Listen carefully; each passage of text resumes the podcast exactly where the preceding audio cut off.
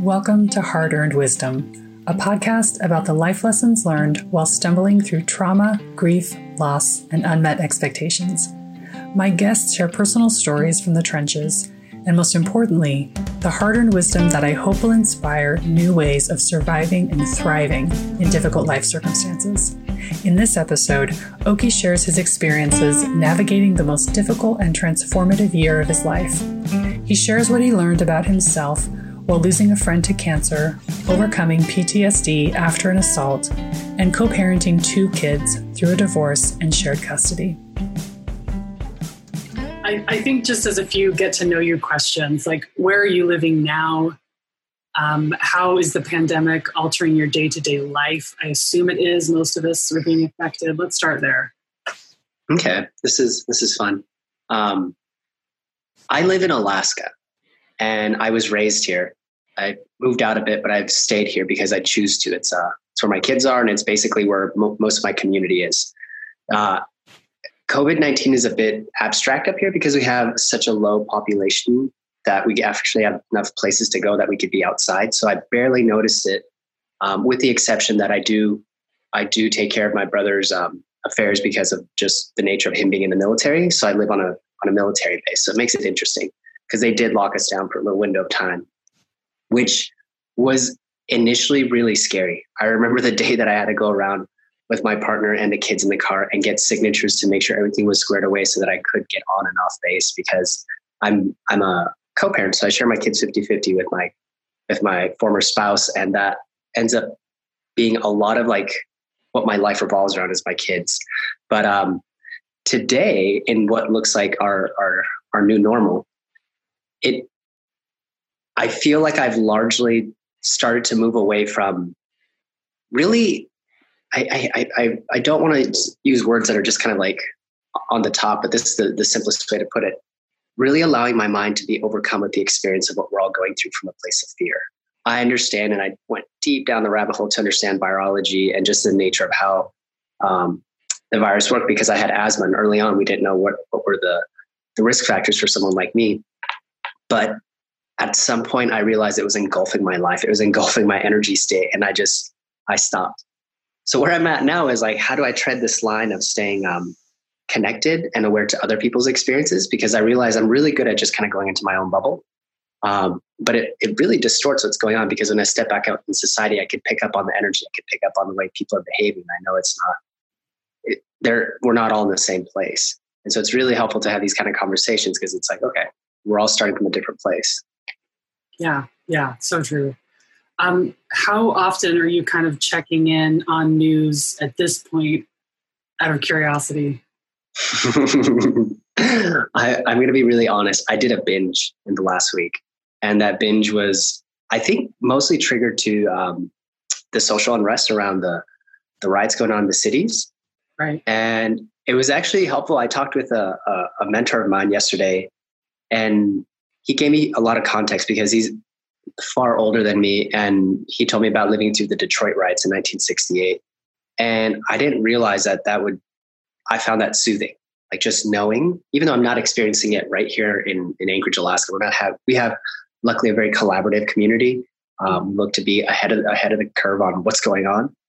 Um, so we don't have that kind of tension. We're well integrated here, racially and also a bit like social class wise it, it, I actually I had to draw the line. I told my partner, I'm like, I can't I can't stay up till two in the morning scrolling feeds. And what's interesting is I don't I don't watch headline news. I actually end up mostly reading market news because I'm mostly interested in how this is affecting um, my ability to survive financially, but also um, I, I, really prefer firsthand accounts on the ground. So I end up going through Reddit and finding individuals who are actually posting. And in some ways, that's actually better because it's heartwarming. I hear like personal accounts from people like what's happening, but in other times it's you just see the worst stuff. So it's not productive. Um, I'm grateful that between yesterday and today, I started the cycle of deep breathing and moving away from it all. So this morning it was just, I need to look at market news and that was it. Um, it is really difficult. I think there, there's so many different ways that the message can get shifted from the reality of what's happening. So I really like that perspective. How do you find those on the front lines telling an honest account of what their experience was I think that's really important. I think mm-hmm. everything can get so hyper politicized in our world. And we all have to be really on guard to find the honest truth of what's happening to people who are experiencing it. Um, and that's a whole different tangent. I know I don't want to. I don't want to take this too political, but anyway, it's just something that I'm trying to make sense of as well. And like, how how much do I engage in productive pursuit of equality, and what powers do I have? I, I mm-hmm. agree that you can get really stuck up and just you know you can get really stuck on um, looking at the news as a shock and awe campaign, just defend and protect and hide in your own bubble. And that's not a helpful approach. But anyway, um, too much about me and what I'm what I'm thinking. Let's jump to. I'm curious about kind of your your professional life. I'm intrigued by some things I, I learned about you just in general online. And I know you have some photography in your background. You talk a lot about um, more creative innovation and how do you support artists. And I'd love to hear more about kind of what you're working on now, what you do professionally, and what your passions are in um, artist, artistic expression. Mm, okay. The evolution, and this is this is funny because this is what 2020, and this is the the first official year where I've taken on the title and the role of calling myself an artist. It was something I felt for a long time, but I pushed away from. It was just something I had a personal um, I didn't I didn't like the perceptions of like the the poor artist or the artist who's just like constant in a struggle. And so for a long time, when I got into photography, it was back uh, back when it was still the film days in Southern California. Um, assisting a commercial photographer, I realized that photography could be its own world. You could be just a photographer in an industry. And so for a while, that's how I kind of seeded a lot of my skill set was just like being able to be in the wave of what was the digital age and then writing the internet to what it is today. But along the way, I started noticing because I'm very like heart forward. I like to connect with people, and when technology started getting to the point where cameras were abundant and then video cameras became abundant, I noticed that videographers had more of an inclination to collaborate. Like they were just so much more inclined to say, hello, what are you working on? And want to collaborate on creative projects.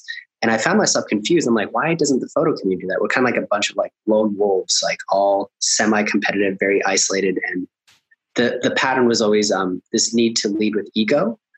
And it was in that state of awareness that I started picking up on a few um, new photographers in my community who were younger. They were kind of the next generation, and they were much more inclusive. So um, I kind of call them sort of the, the, the millennial Gen Z photographers and it's because for them, it was more of a social experience. And it was right around then that uh, we started combining powers because the idea was we all have these ambitions to create, let's create together. And so initially that looked like um, going on long drives to do uh, photography of the aurora, or um, the hashtag that was started here was sharing Alaska, which is just bringing people out to other parts of Alaska to get them to experience it. And it was all from this place of like, like generosity and giving and connecting. It wasn't about being a photographer or proving you had the best photo, which is a big mind shift for me because I came from the mindset of who were you were only validated as a photographer if you could validate yourself through what you were published in. Who are you rubbing elbows with? What are you getting access to?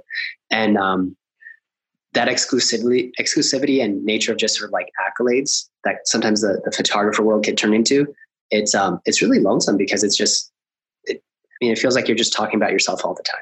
So, anyways, with these, um, initially, I think it was about a group of like 10 or so uh, Gen Z photographers up here in Alaska. We we started um, a pop up space. We did a weekend pop up space at a mall, and that's when I realized that you could actually just put together creative minds to make something happen. And that's when I started feeling like maybe I'm more of just an artist, like a loose creative was a category I put it in. And back then, this is before Instagram got big. Um, I had enough knowledge around uh, licensing and intellectual property as a photographer that I shared with uh, some of the younger photographers. And one of them really took it to heart because he also worked with another professional as a photographer and actually started um, an online agency where the idea was let me be sort of a, a mentor and a bit of a project broker between creatives who are getting brands that reach out to them, but they don't know the first thing about negotiating or, or how to value themselves um, in a monetary sense.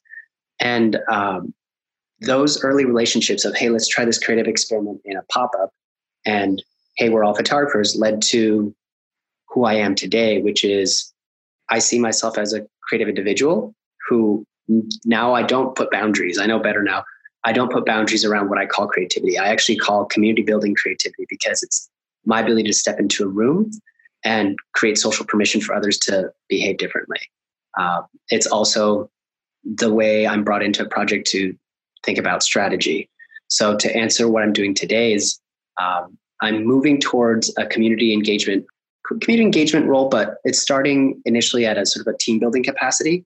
For uh, they're currently a nonprofit based out of Alaska, but uh, they're called Greenstand. They actually have uh, an open source technology which allows anyone to photograph a tree with a smartphone and then definitively know where it is and continue to check on it, basically like the life cycle of the tree. But the idea is how can we take this information about the geolocation of this tree and then turn it into valuable data that someone will then pay for that we could then compensate the farmer who planted the tree. And so the idea behind this organization is have environmental and social impact at the same time, like happening at the exact same time. And what's fun about this as a creative exercise, I was talking to the founder yesterday.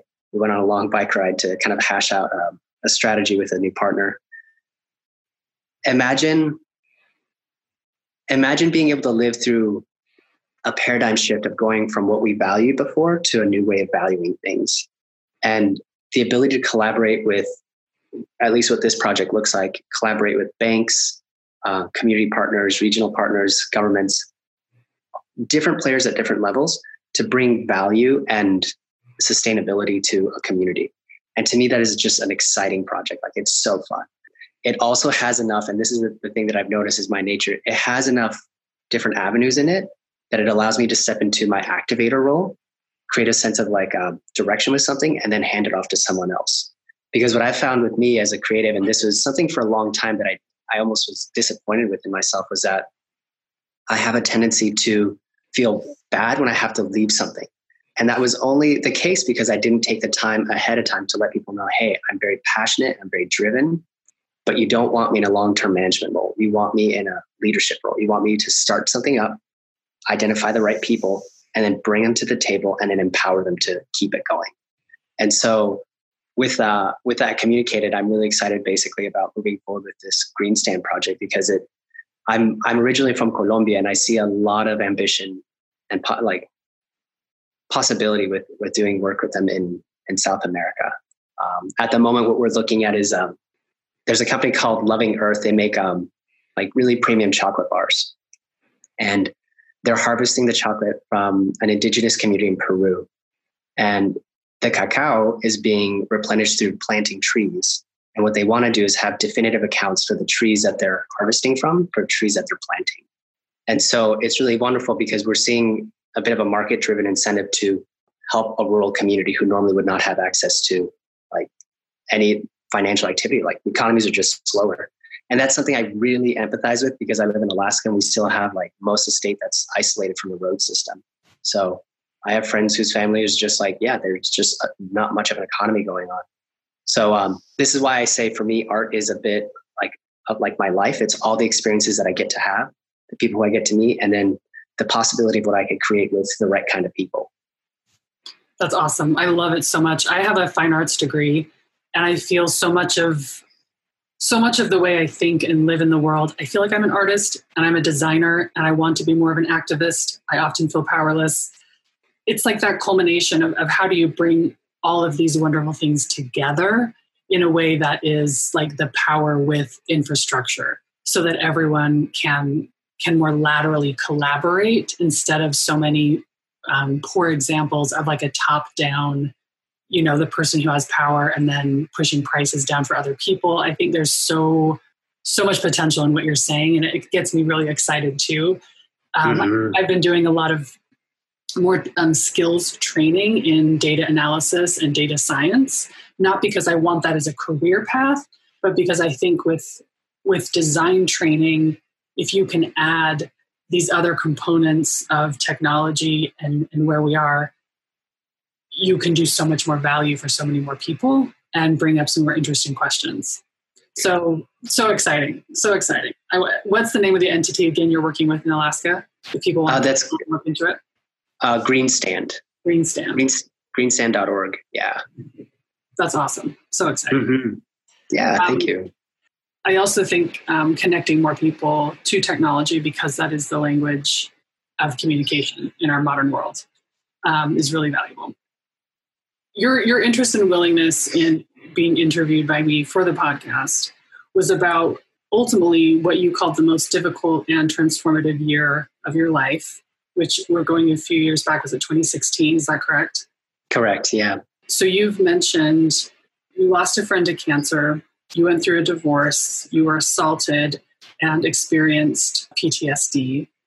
That's a lot to deal with in one year. Take me through that year. Talk me through what you experienced, what you were feeling. Yeah. Um, I think it was like a slow train wreck. Now that I look back on it, there was today I, I know that I can I'm more aware of what are behaviors, like I mentioned earlier, staying up too late, watching news. Um, back then, I didn't have awareness for what my pattern of behavior was. And because the absence of that awareness, I would allow myself to just basically put up with a high level of stress. And by that point in life, my co parent and I, we had, we were pretty much like exhausted as a couple. And the difficult thing, and this is what's interesting, is that I think um, I'm gonna I'm gonna try to talk about 2016 broadly and it's a few details, and try not to get stuck in the details of the experience. Um, I I grew up as a kid with a, a, high level of stress, so I have a high level of tolerance and conflict that I can put up with. Um, it's what allows me to work in states of chaos where things aren't well defined and create order. But it's also uh, a disservice to relationships because a relationship doesn't need a constant state of chaos; it needs like flow.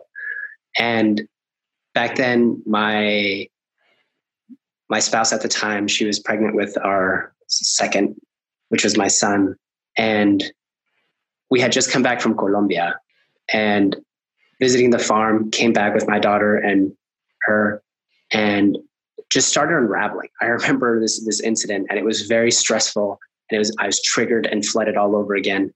And I started disconnecting and moving away because back then I also didn't have a good way to identify the emotions inside me and know how to communicate what was going on. It's just I just wanted to escape. Um, between fight or flight, it's like I needed flight. And what was interesting is right around that time in is the last quarter of 2018, early quarter of 2019 when I got back uh, my my good friend Ian reached out um, and was like, "Hey man, I have cancer," and I remember when he told me that, it's like I didn't understand it. I I just my brain wouldn't compute it. I listened, but I just it's like I wasn't ready to understand or feel into what that what that meant. And what followed with that was me visiting him roughly every every week just to see how he was doing. And he was mostly bedridden as he was starting to go into uh, the different forms of treatment. And what I, this is, I think, where where where 2016 got kind of like into mind warp. My uh, my friend Ian was very good at um, always like keeping sort of a poker face, so he wouldn't let anyone know really what's going on. Um, but I knew he was scared. I could feel it. Um, the conversations we were having side by side and um, I remember one specifically because we were watching TV and I was sitting in bed next to him, and he was he was telling me about like what it would feel like to know that this is done and over with. And it was the first time I started feeling with his like feeling with his experience of like being lost in this like unknown state of what's going to happen.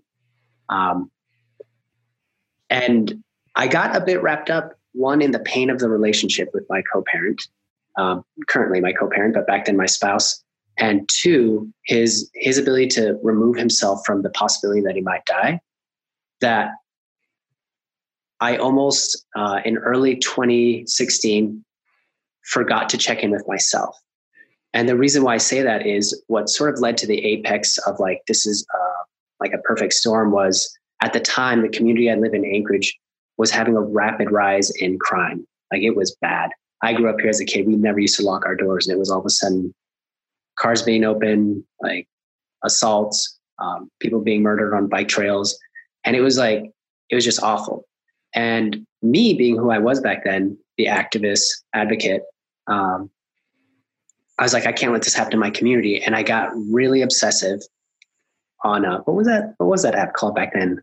Um, the app where your neighbors basically talk about other neighbors. Um, I I can't remember. I never used it, but yeah, there's some kind of like community neighborhood. I know what you're talking about. Yeah. So I, I basically took it upon myself to be a bit of like a community uh, eyes on the street kind of person. And I ended up watching my neighborhood in this little geographic bubble and going to where there were incidents. Some of them were just totally racially, racially motivated. Like it's just someone's car broke down in front of someone's property and the individual just needed help. They sincerely did. And I was, it's like back then I was convinced I needed to play a role to keep everything together. And now I know today that that's kind of my tendency when things get stressful. It's like hyper control of everything. And to the point that I lost myself in in my needs. So what happened was that, um, and I'm trying to remember the exact window of events, but basically, Ian passed away far sooner than we thought, and I had a ton of regret for not coming to visit him at the hospital as much as I did. Um, because again, I was wrapped up in the experience of the pain of my marriage at the time. And it's like I was avoiding people. I would not get close to people because I felt so hurt inside. And then shortly after he died, I set out early, like first thing in the morning, five o'clock in the morning. I saw something on the, the app, whatever the app was, about African American kids going through the neighborhoods. And I went out there and I found them, and I ended up finding myself um, in this situation where, yeah, there was uh, basically a driver who was using underage teens to like go out and do the, the stealing. And I don't know what the agreement was, but basically they would hand off the whatever they stole. And me being who I was, because I knew one of the individuals, I gave him the benefit of the doubt. Uh, years ago, I had actually built bikes with um, uh, kids in a community at the boy, the Boys and Girls Club, and it was really fun because it was a way of sort of creating like uh, a bit of an activity in a neighborhood that normally doesn't have activities going on. Uh, it's a low income neighborhood, but it's also beautifully like rich and culturally diverse neighborhood. Mm-hmm. And back when I was a more of a community organizer, we put together a, a satellite bike shop that was based on another nonprofit. Um, and I recognized one of the kids from that community. And so I, I gave him benefit of the doubt about what was going on, and I was wrong.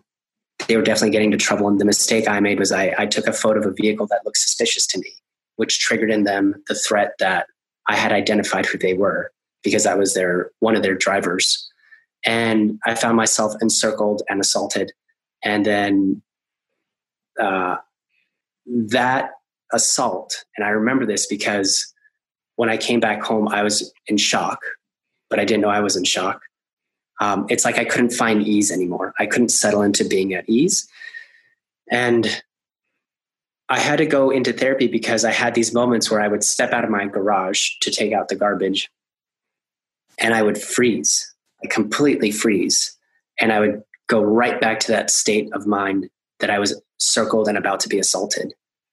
And I had to wait until it went away to come back to reality. And then when I came back to reality, my present reality of like taking garbage out to the outside to the to the garbage can, I was shooken up and it was basically around then when I'm like, okay, I have to go back and see my therapist because something happened. Um, and so come to find out, um, yeah, PTSD, and I needed to work through that. But the reason why this journey of 2016 still continues today is that in the pressure cooker of what was 2016, um, regret around losing a friend, basically just being hard on myself for not being there to the extent that I could have towards the tail end, my marriage falling apart, and then this assault. Um, I use, and this is the first time I'm talking about this. Okay. Mm. This is the first time I'm talking about this. Um, at least with, we'll say a total stranger, but you're not exactly a stranger. Yeah. Um, I abandoned my wife at the time and my son just before he was born. Like I emotionally disconnected. I was verbally abusive and I was in such pain that I hurled so much pain that I disconnected. And the reason why this is it's it's not like an experience that I'm reliving as a journey to rediscover myself, but it was such a stark contrast between the way we were when my daughter was born and the way we were when my son was born. And it's like night and day. They're two opposite ends of the spectrum. And I feel like that, that experience of knowing that, again, I chose to step into a place of flight out of fear and come from a place of pain, that has then become the new thing for me to stay aware of in my journey as a parent. Luckily, my co parent and I were initially um, more inclined to be collaborative in the process of going through the divorce because we recognize hey, we've got a two year old and a newborn. We got to navigate this very differently than most people. And we were able to amicably sell the house and get things settled. So it wasn't a lot of um, stress and drama. But what it left with me was sort of like this you know, I, I basically stepped out of a middle class lifestyle and the house went away. And then I was back to just being on my own and trying to make life work again through roommates. And I, I could be kind of hard on myself. I want to, I have a perfectionist tendency that I'm not always aware of. And I was almost measuring myself constantly around what I had lost. Um, and so today, who I am and why I feel like this journey continues is that what helped me heal from that entire 2016 experience was that on my 33rd birthday, when I told that story, it was all about me choosing not to hide. I chose to step out onto that stage because I'm like, I will not go into that dark place because that dark place is not productive. That's where I know I don't I don't contribute who I am, like my whole self. And doing that basically forced me to be in in a state of um, I think accountability with others, because obviously I did a, like a presentation, people saw me. I told a story and people saw me. And so it's a small enough community that you know people when you go places. And I, it was almost like when I saw them, I remembered who I was and how I felt when I told that story. And I felt empowered and resilient. And I knew that regardless of what I had gone through, I could give myself the compassion to rediscover who I was. And it's from that place that I continue to basically be today because the journey of parenting only got more difficult with COVID 19. Um, but it also got more like beautiful in the sense that I had been wanting to have more time with my kids, more time, and with a with a greater state of awareness for what we have right now, and be more present with them. And oddly enough, this this new normal that we're in has actually like forced me to to step into that. I still have my struggles for sure, and this is this has more to do with um, the journey of what I'm realizing with parenting. Kids have different de- de- developmental age and developmental needs around different ages, and I myself, I'm I'm not exactly quite grown up. I I very much like to be just the fun parent, and at first I used to really like push away from that idea because you know you want to have structure, and I want to be good at, at giving structure and providing discipline and just providing order in that way. But um, the truth is, I'm trying to play to my strengths now.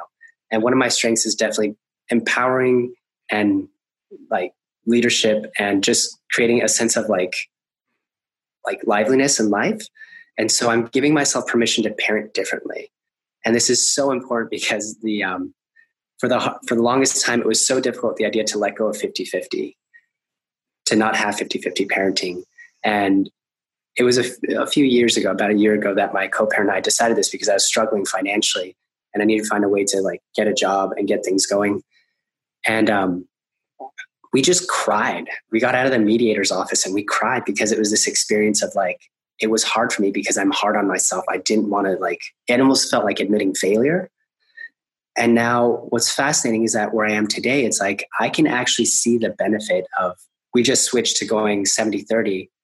And it feels it doesn't feel like conflict inside me it feels like acceptance and peace and that's completely new it's completely new so the reason why i'm sharing this entire journey around 2016 is that 2016 was like a pressure cooker of like pain and regret and just a lot of intense emotions and then the mental trauma that like uh, ptsd that took a while to kind of go through but on the other side of it now, I could see it for what it was, which was this beautifully rich experience to step back and go, all right, now you get to decide who you're going to be. And then what's that going to look like? And so that's a journey that continues today because well, I'm a parent and I'm still an artist, and we have this new reality of things to juggle. So, yeah, I, I have a few follow up questions because I'm I'm curious. You mentioned dealing with stress as a child. Like what what was the point of stress in your childhood or the many points of stress? I, I know now that my childhood wasn't that unique uh, in the sense that I know other people go through this, but for me at the time, it was, we didn't know. Uh, basically, since we're, we're first generation, I'm a first generation American. Uh, we immigrated from Colombia. We moved up to Alaska, which in the 80s, it was basically the bottom of the recession.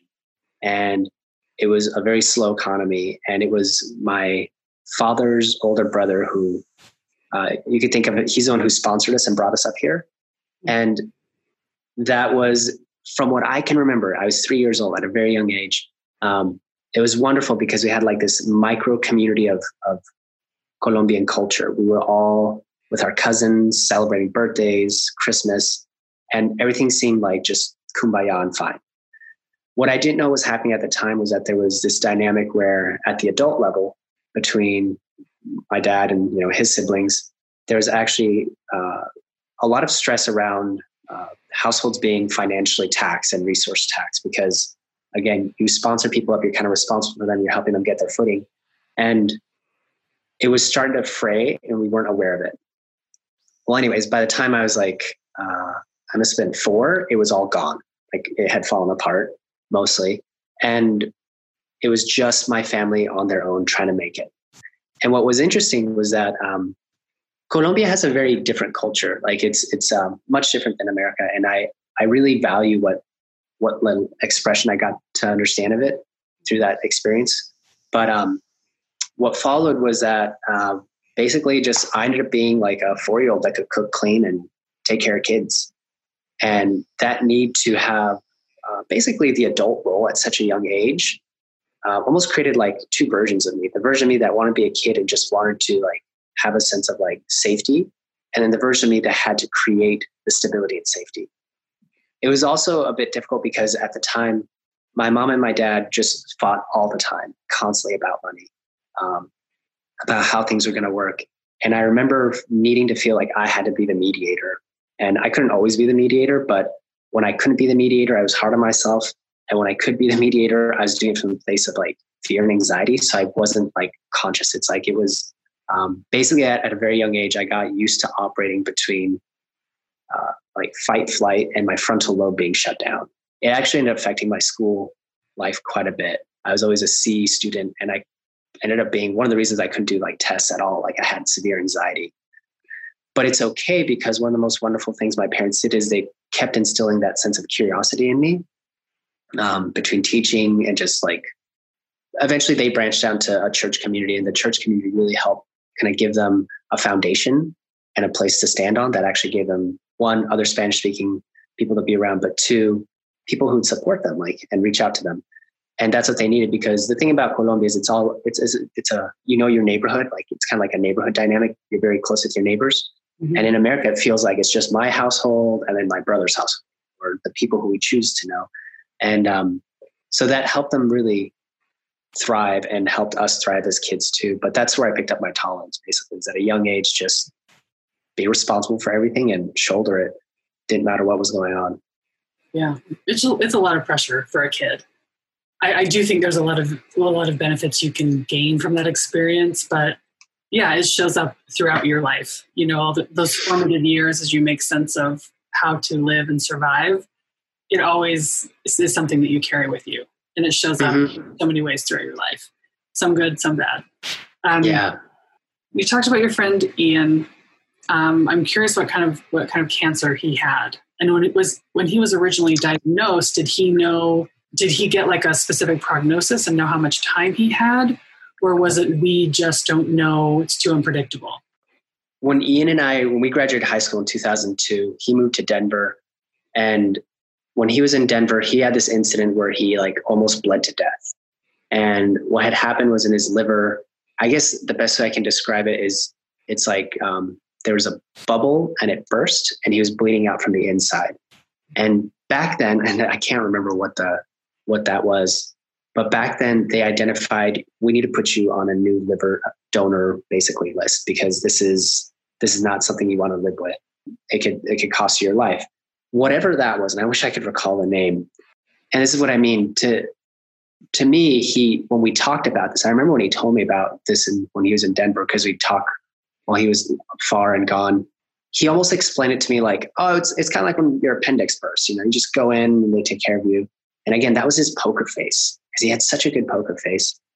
I didn't know that by the time from when we graduated high school to when he moved back up here to uh, leading up to 2016, his need to get a new liver had actually heightened.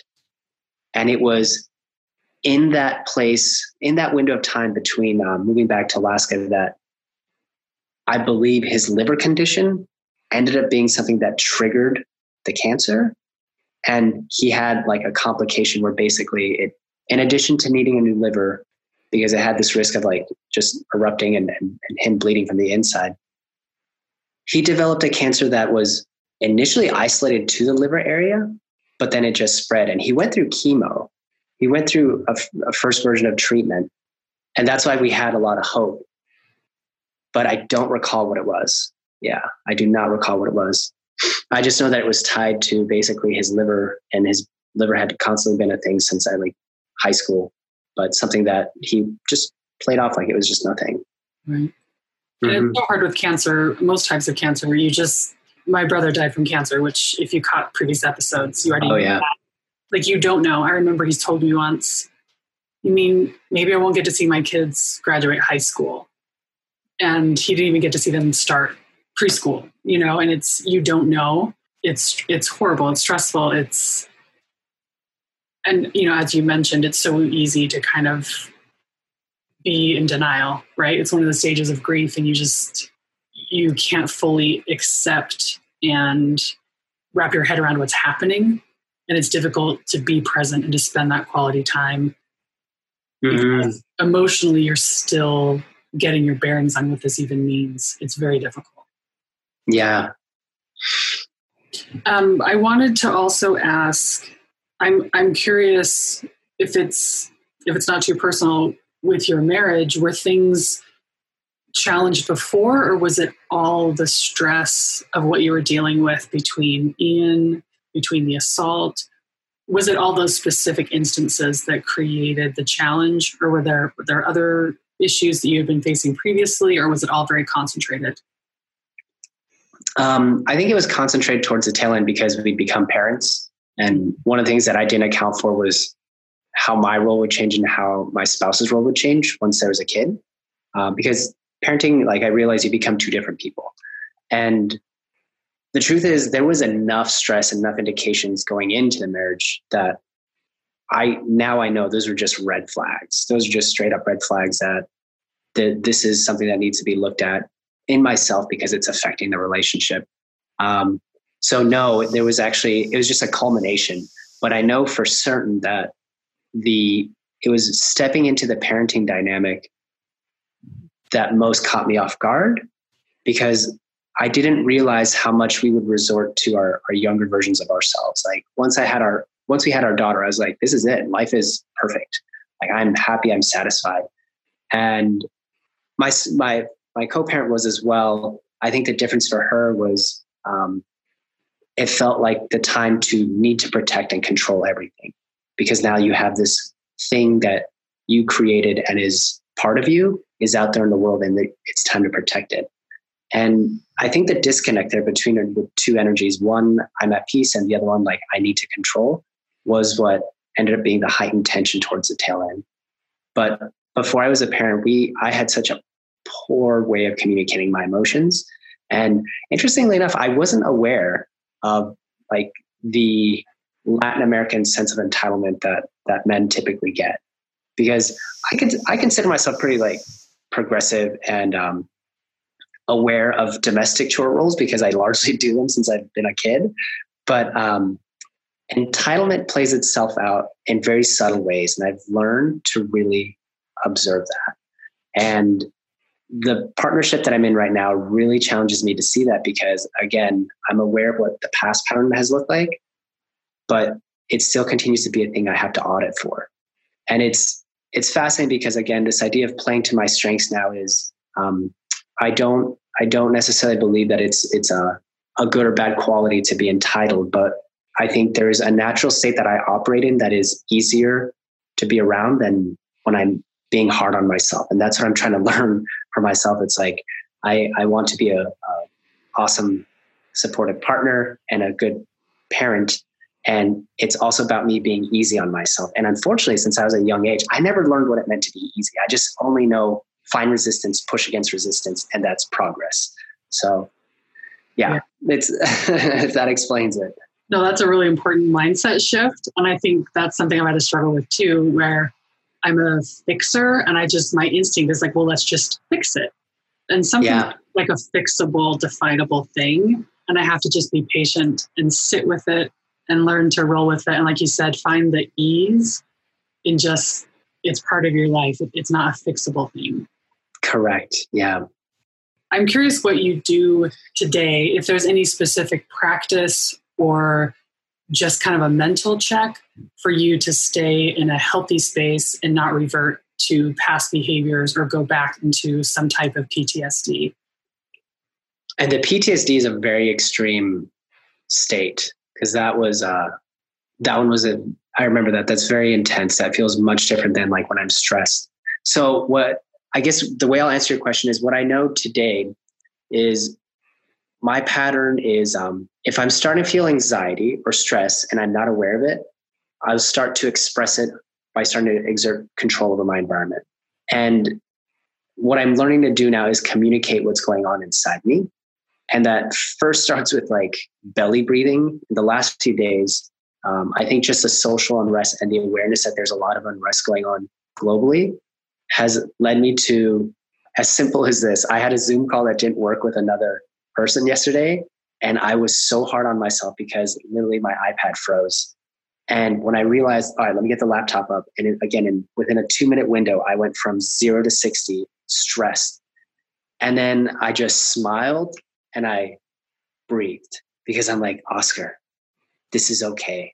This doesn't mean anything. And so I guess the first thing is I've learned not to assign meaning to things that happen and allow myself to perceive reality through my emotional state. The belly breathing has helped. Uh, the same belly breathing that like Daniel the Tiger talks about in the kids show is very helpful. I was keeping up a semi-regular um, meditation practice that kind of comes and goes. At this point, it feels like it's something I'm allowing myself to step into when I'm ready for it. Like when I could just do it from a place of ease, not from perfection. But largely, what has been the biggest we'll say neutralizer and me bringing me back to grounded or centered is and it's been with me since 2016 was picking up a practice of being active. Like for me it was back then going into yoga and discovering myself through yoga. Um, basically i realized that I'm, I'm mostly disconnected from my body and it helps me to get back into my body. So activities like mountain running or biking things that force me to be hyper present with what i'm doing are really awesome because that's my first baseline to being neutral. And then from there, it's staying aware that I'm not numbing myself. So when I mentioned earlier in our conversation that staying up till two in the morning, well, sometimes when I'm doing those activities, I'm I'm allowing myself to observe what is it that's going on. Why did I sit with this post? Why did I choose to read this? Because what I'm trying to do is not just mindlessly numb myself to an activity, like a dopamine release in my mind for something that I'm getting from like a feed, but also not allow myself to just be in a state of fear and like, no, I have to avoid this because again, I struggle with being hard on myself. So I can almost like go to flight state to avoid something. And so I'm trying to be like, okay, where's this balance? Where's this balance in allowing myself to become aware of what's going on in news and media, but also not hyper engulfed in it? And again, the baseline is let me first do my exercise. When those zero to 60 moments happen, go into belly breathing and then yeah try to keep um, an awareness to when i need to communicate that i'm feeling stressed so that it doesn't express itself in like hyper controlling the environment or being really edgy around those that i love. So yeah. The last question i always end on you've already shared a lot of wisdom from what you've learned from your experiences but what hard-earned wisdom does the world need to hear from you? Well that, for some reason that question is a very difficult one to answer. What hard-earned wisdom does the world need to